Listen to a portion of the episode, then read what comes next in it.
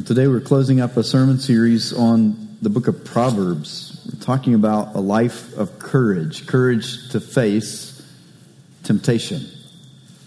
Um, the whole book of Proverbs, including the text that we'll read together in just a few moments, is filled with this image of a path and multiple paths to choose from. They're paths that lead to life. We're going to hear descriptions of those as straight paths, paths that lead to healing and refreshment. God will describe himself as a fountain of life, path that leads to boldness so that we can be bold like lions, paths that lead toward deliverance and safety. And then there are paths that lead to death. We'll hear about the need to turn away from evil. And in fact, the, the image will be used more than once in the passages we'll read together today of a snare that leads to death, a trap being set to catch an animal so that it could be killed. There are paths that lead to life and those that lead to death. In other words, there are things in this world that will happen to you that will make you want to turn toward evil. There are things that will happen to you in this world that will make you want to turn toward the paths that lead to death. Those things we call temptation. Where do you find the confidence and the courage to resist? That's what we're here to learn this morning. We're going to start by listening to God's word as Caleb reads for us. The scripture reading this morning is selections from Proverbs. Trust in the Lord with all your heart, and do not lean on your own understanding. In all your ways acknowledge him, and he will make straight your paths. Be not wise in your own eyes. Fear the Lord, and turn away from evil. It will be healing to your flesh, and refreshment to your bones. The fear of the Lord is a fountain of life, that one may turn away from the snares of death. The wicked flee when no one pursues, but the righteous are bold as a lion. Whoever trusts in his own mind is a fool, but he who walks in wisdom will be delivered. The fear of man lays a snare, but whoever trusts in the Lord is safe. This is the word of the Lord. Thanks be to God. Atlanta is a city with a lot of nicknames. Sometimes it's called the city that's too busy to hate. Sometimes it's called the city in a forest. It's great to live in a forest. It's beautiful. It's lovely. Um, but when you live in the middle of trees, there are squirrels in the attic. And they're back. Uh, so I came out of the bedroom the other day to find that the uh, attic door was open and the little stairs had been folded down. Patch was trying to root out the squirrels that were keeping him awake. I popped my head up into the attic, and I'm looking face to face. The little squirrel just looking at me, bold as a lion, Proverbs would say. Like he owned the whole place, and what was I doing there? Um, squirrels in the attic will find any little crack to get in, right? You know how it is. Squirrels are mostly fluff. They're mostly air. They are deception. And uh, if they can get their head through, their whole body can fit through. So any tiny little crack, they will squiggle their way in. Temptation is like that. Temptation will find any little crack to squiggle its way into our lives. I want us to start this morning by recognizing some of the forms that temptation takes according to the book of Proverbs. The first is uh, is one that I will I'll, I will summarize them with questions. The first is this: what can I get? There's a form of temptation that sounds like that. What can I get? There's something wicked and evil, but but I'm going to do it anyway because it will get me something I want. Um, this is kind of the front on frontal assault version of temptation. It's the first form of temptation you meet in the book of Proverbs. As you read chapter one, the The first kind of temptation you're exposed to, chapter one, verse ten says, "My son, if sinners entice you, do not consent. If they say, come with us, let us lie in wait for blood. Let us ambush the innocent without reason. so that we can steal their things, right? Like, hey, I know it's wrong to beat someone and steal their stuff, but what can I get if I do that? And I want it, so I'll do it. And you meet this form of temptation a couple other times in Proverbs. Uh, you, you read in chapter seven, uh, a woman who approaches the young man and says, hey, guess what? My husband's out of town. Let's have our fill of love for the night. Nobody will ever know. He, he's away for a month. He took plenty of money with him. What can I get? I know that it's wrong to sleep with another man's wife, but even though it's wrong, I can get some pleasure out of it. I, I'm, I'm going to do it. And uh, so Lady Folly, when you meet her, uh, this metaphor for foolishness, she even speaks this way. She says, stolen water is sweet, and bread eaten in secret is pleasant. What can I get? I know it's wrong. I'm going to do it anyway because I think I can get something out of it. Here's the first takeaway regarding temptation. Be on guard when other people promise you enjoyment without commitment. Can I, can I get wealth without having to commit myself to work for it? Can I just take it? Can I just steal it? Can I just find an easy way to get it? Can I have the pleasures of this kind of intimate relationship with another person without being in the kind of committed relationship where that pleasure is intended to flourish and thrive?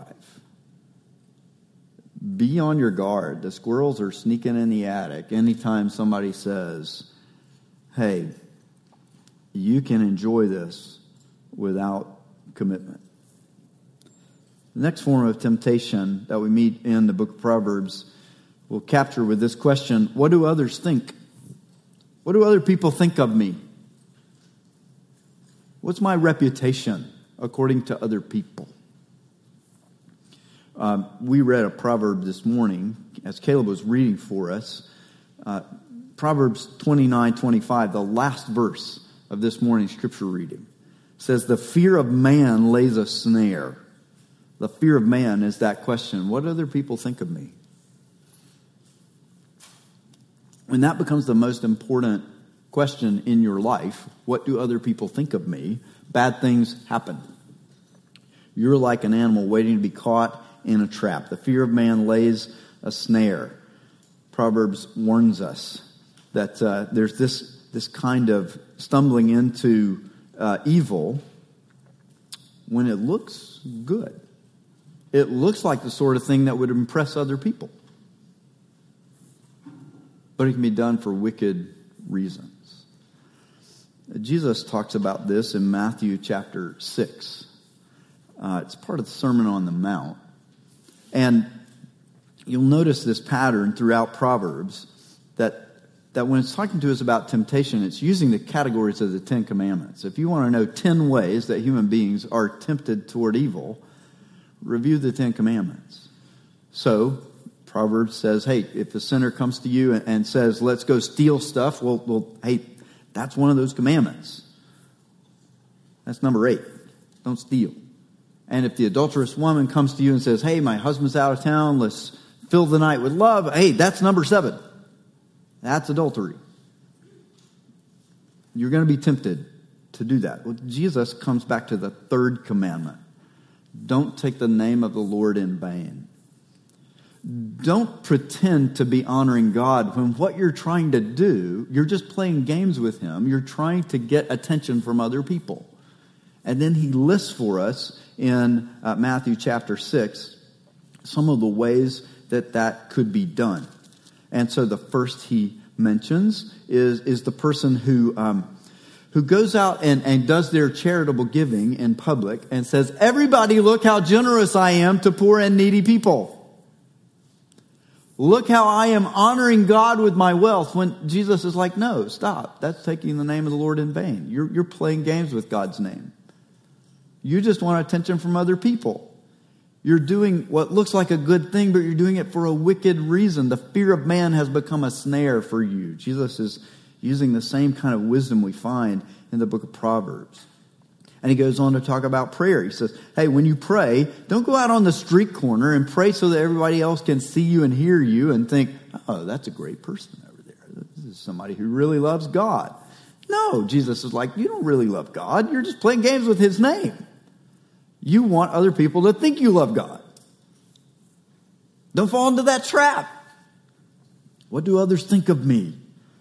And and then he, the final example he gives is fasting. You know, that, hey, if you're going to fast, don't do it in such a way that everybody knows what you're doing. Because you're just playing games with goodness. You're doing what looks like good things, but you're doing it for wicked and evil reasons. You are pretending to give attention to God when in fact you're trying to draw attention to yourself. That's another squirrel trying to wiggle in the attic, right? This is temptations coming in, sometimes going through the door of, what do other people think about me? Could I do something that looks so good that other people would think more highly of me? So that the real motivation is no longer goodness. The real motivation has become self.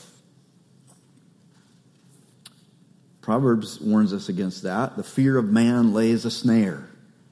Jesus warns us against that. As we'll talk later about how Jesus' life and ministry fulfills all the patterns of wisdom from the book of Proverbs. So it's not surprising that uh, that they're both dealing with the same form of temptation. The what can I get form is one form, and then the what do other people think of me is a second form. And yet, Proverbs mentions more often than any other another kind of temptation. What do I think? What can I get? I'm going to do something that I know is evil, but I think it will get me something pleasant without any commitment, no strings attached. That's one form of temptation. Another form is, what do other people think about me? Can I do something that looks good when in reality I just want attention? And then this third form of temptation says, what do I think? You hear it warned against several times in the passages that Caleb read for us this morning. Proverbs three, verse five, trust in the Lord with all your heart and don't lean on your own understanding. Verse seven of that same chapter, do not be wise in your own eyes. Fear the Lord and turn away from evil. Chapter twenty-eight, verse twenty-six, whoever trusts in his own mind is a fool. Uh, the word translated mind there in that verse is most often translated heart. If you trust in your own heart, you are a fool, Proverbs says. If, if your main question in life is, what do I think? Do I think this is a good thing? If I do, I should do it. Do I think this is a wrong thing? If I do, I shouldn't. But the main question is, I am wise in my own eyes. I will do this because I know what is best. This is a kind of, the form this takes in our culture right now, Western culture, is what I will call moving target humanism. The difference between good and evil isn't always clear, our culture says. So in the places where it isn't clear, it's up to you to figure out what's right and what's wrong. And it's only wrong if it causes you to violate your values. If it causes you to go against your own conscience. If it causes you to go against your sort of inner sense of peace and goodness. Then resist it. Don't go there. But if it doesn't cause that, then you don't need to resist it. It's not temptation. If you don't think it's wrong, then do it and don't let anybody else make you feel bad otherwise. Proverbs says, don't be wise in your own eyes. This form of temptation is mentioned more often than any other in the book of Proverbs. In fact, oftentimes Proverbs shifts from one form to another. It starts out by warning, hey, somebody is going to come to you and say, let's go do this evil thing. And then it turns and says, why are you wise in your own eyes? Well, wait, wait, wait. They tempted me. It's their fault. They were the ones trying to get me to do the wrong thing. And the wise teacher in Proverbs always turns around and goes, no, no, no, no, no. If you weren't already so wise in your own eyes, the squirrel wouldn't have had a crack to get inside the attic. This is the most dangerous form of temptation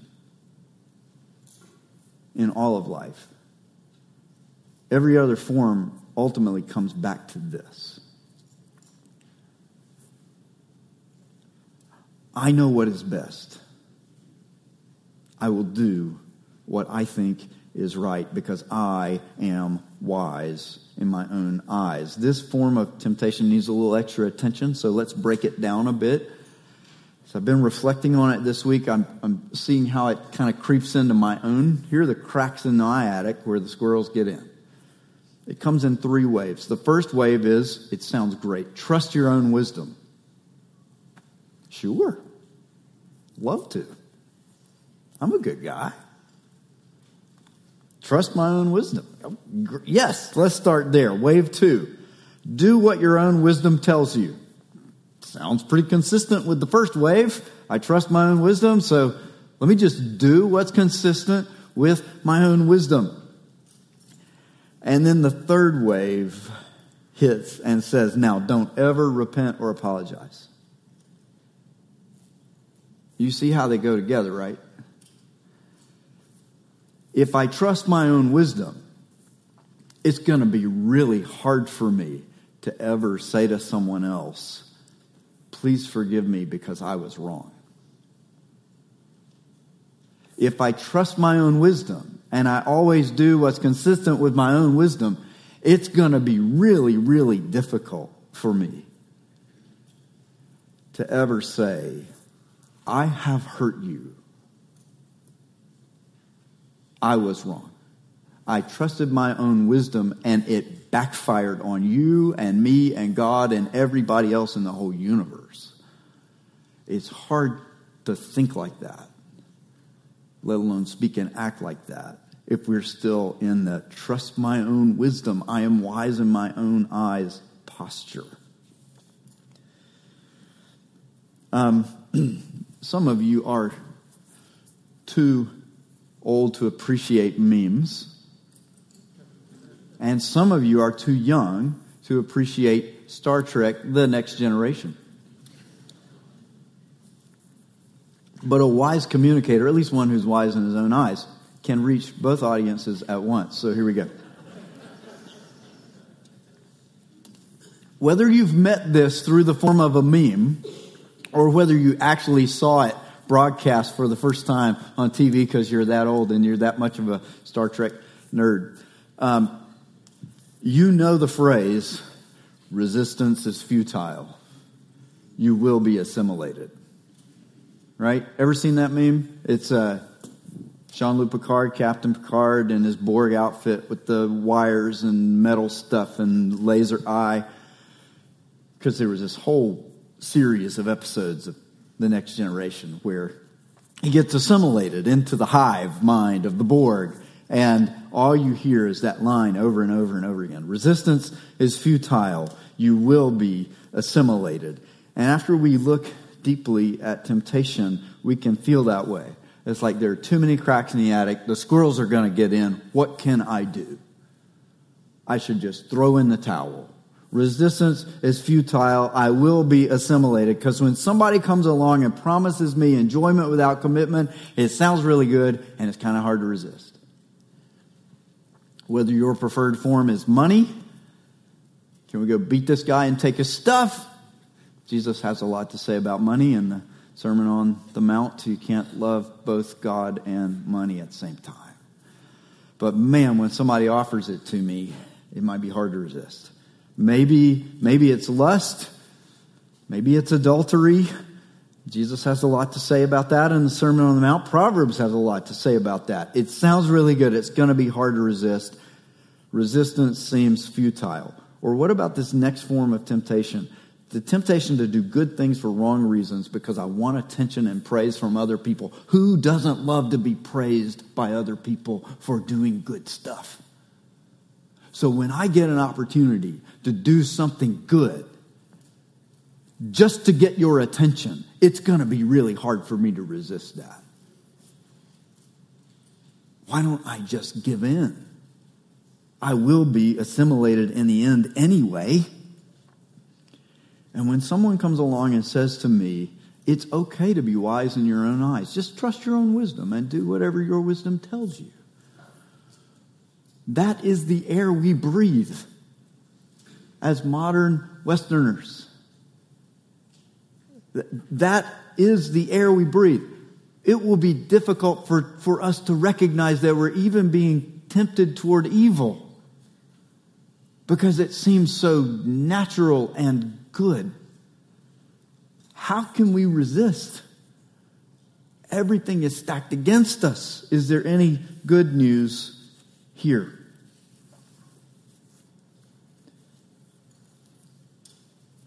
Should we talk about resisting temptation? Or is it all just a lost cause? Let's learn to recognize it so we know what kind of flame we're going to go down in.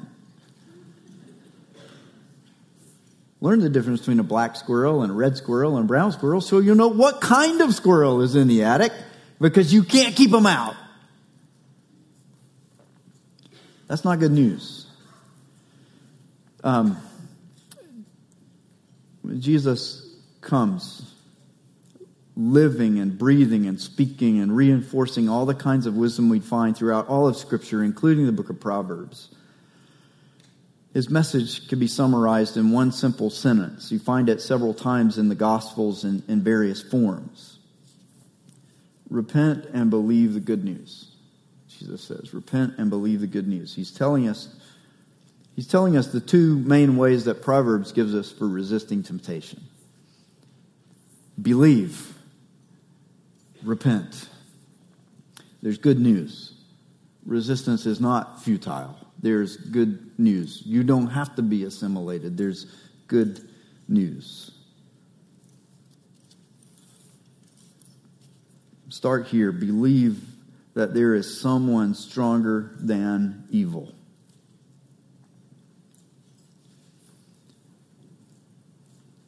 Believe that there is someone stronger than evil. And yes, many things will happen in this life that will make you want to walk toward evil. But the beauty of the book of Proverbs is, is, is that it pictures God as walking alongside us and constantly trying to pull us back toward what is good. Like, I don't know your picture of temptation, but for me, it's not that picture. My picture of temptation is, I'm trying to walk towards good, and every evil thing is constantly pulling me away. But listen to what God is doing. He's like, no, I want to get you back on the path of life. It's not just that the gravity of, of evil and wickedness is constantly pulling you, and you better give in because resistance is futile. But the gravity of God's grace is grabbing you and saying, no, come this way. Trust in the Lord with all your heart. Don't lean on your own understanding. Let me pull you back out of that to trust me. And listen to verse seven. Don't be wise in your own eyes. Fear the Lord and turn away from evil. Why would God tell us to do it if resistance is futile? It is possible to be tempted and yet turn away from evil and wickedness. It is possible to live life in this broken world. It is possible to have an attic with cracks in it. And yet, there are ways to keep the squirrels out. And yet, we can turn away from evil. You can turn away from snares of death, Proverbs says. The fear of the Lord is the fountain of life, so that one may turn away from the snares of death. It is possible in this life to be as bold and courageous as a lion. It's very different from a throw in the towel fatalism. So I named earlier one kind of takeaway is this. We live in an age of, of this kind of uh, humanism that's a moving target, humanism, right? Like, good and evil, constantly in flux. I got to figure out where the boundaries are, and uh, I'll just look inside and find that. because I can trust my own wisdom. Well, here's another takeaway. Don't adopt this throw-in-the-towel fatalism that says, you know what, I'm weak, I'm a sinner, I'm a good Presbyterian, I believe in sin, and uh, therefore resistance is futile. No. God says, that's a wicked life. The wicked flee when nobody pursues, but the righteous are as bold as a lion. We don't have to be afraid that every form of evil that exists in the world is stronger than every form of good that exists in the world. I may not be stronger than evil, but I believe in someone who is.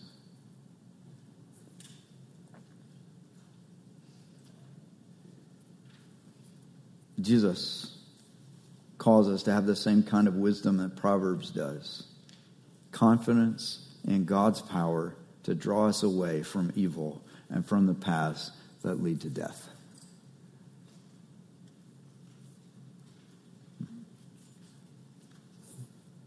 Repent and believe the good news. That there is someone stronger than evil who exists in this universe. And he has made himself known through his word and through his son. So, half of what it means to resist temptation is believing that there is someone stronger than evil. The other half is repent. Repent because there is someone wiser than you are. Repent because there is someone wiser than I am. Repent because there is someone wiser than all of us put together. That's how we resist temptation. We said earlier, if I consistently trust my own wisdom, if I'm wise in my own eyes, then I have to ask the question, will I ever be free to repent as frequently and as deeply as I need to? If I am wise in my own eyes, will I ever be free to apologize as sincerely, as frequently as I need to?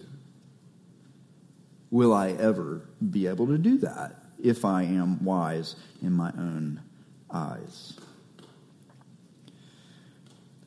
Jesus, not surprisingly, being the Son of God, and having come to defeat evil, death, sin, temptation in all its forms. Not surprisingly, he understands all this.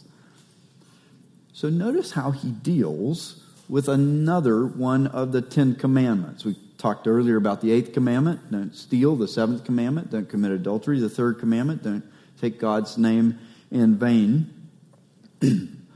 What about the sixth commandment? Don't murder. Well, in the Sermon on the Mount, Jesus has something to say about that. It says this in Matthew five, verse twenty-one, you've heard that it was said to those of old, you shall not murder. Whoever murders will be liable to judgment. But I say to you that everyone who is angry with his brother will be liable to judgment. Whoever insults his brother will be liable to the council of judgment. And whoever says you fool will be liable to hell. Jesus isn't just saying it's still wrong to murder people. He is saying that. He's going a little deeper. He's saying murder and anger have this common thread.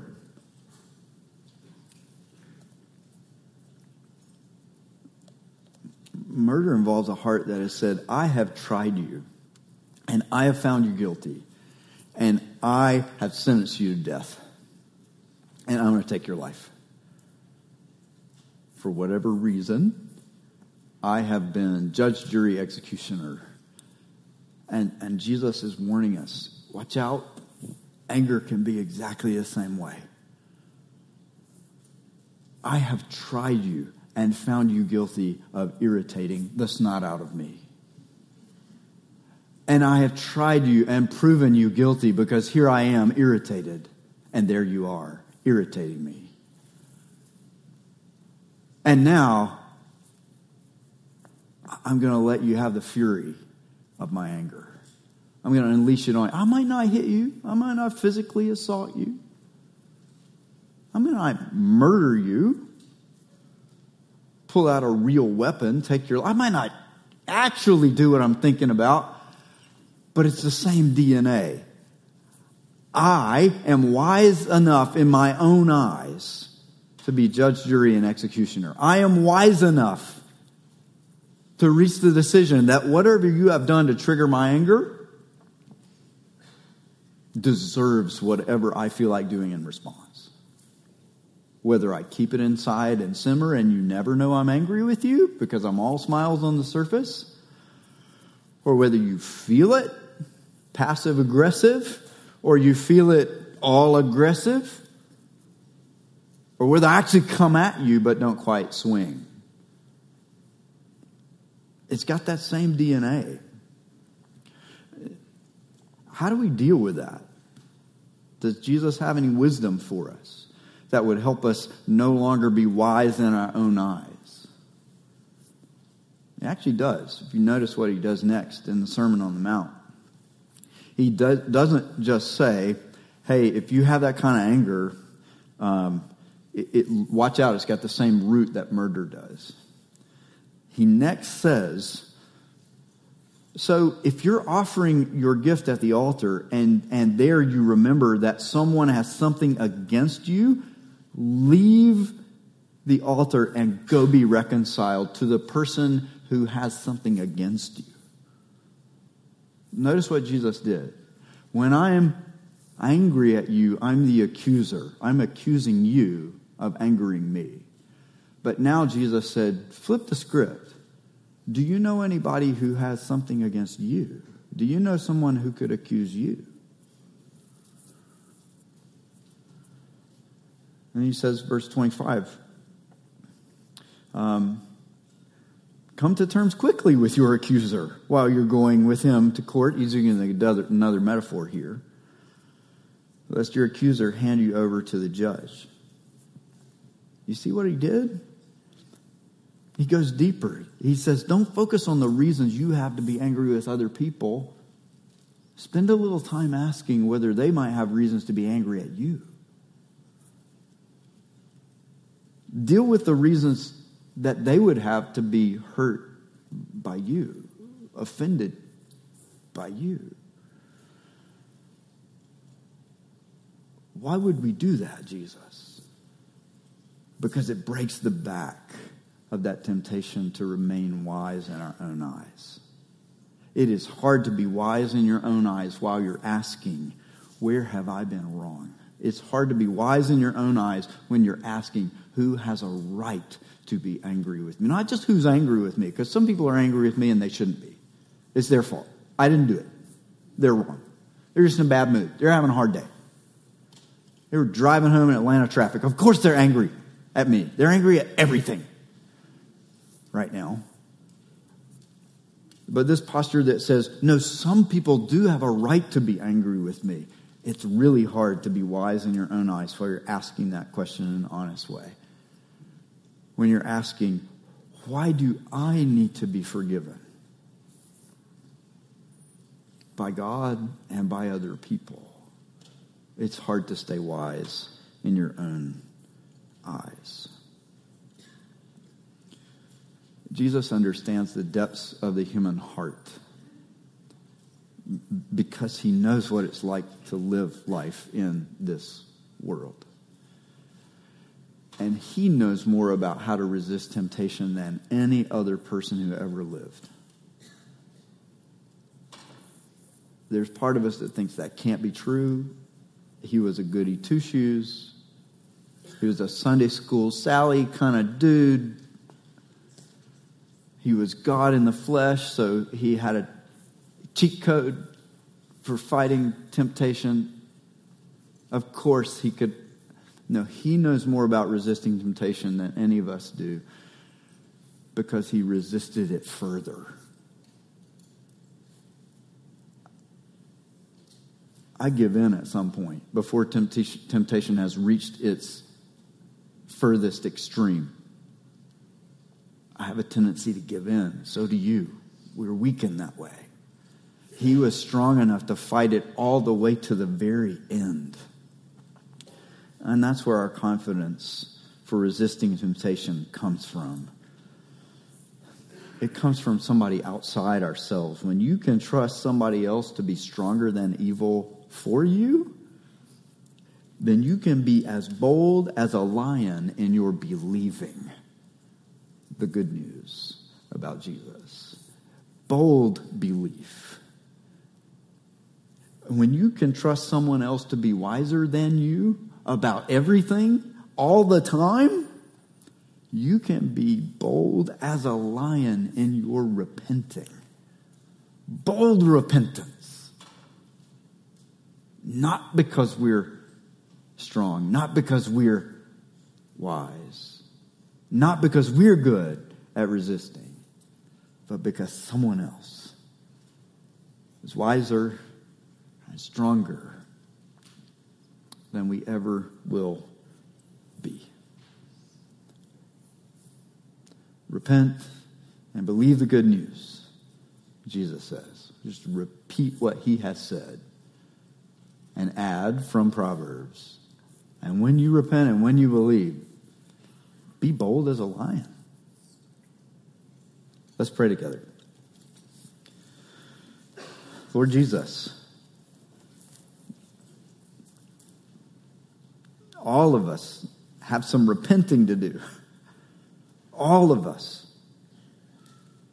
All of us have hurt other people. All of us have offended you. All of us have disobeyed your Father's commandments. Some of us have even said, you don't have the right to command anything. Some of us have said, I know I've done all these things, but look how hard I've tried to be good in other ways, and doesn't that make up for it? Lord, all of us need to come to you and say, honestly, that uh, we like to turn toward evil. We like to wor- turn toward the snares of death. No matter what form we do that. And we need you to make us new. We need you to forgive us. We need you to strengthen us so that we can resist temptation to evil in all its forms. This day and the week ahead. Lord, we are weak, but you are mighty. Hold us in your powerful hand. Give us deeper faith in you, we pray. Amen.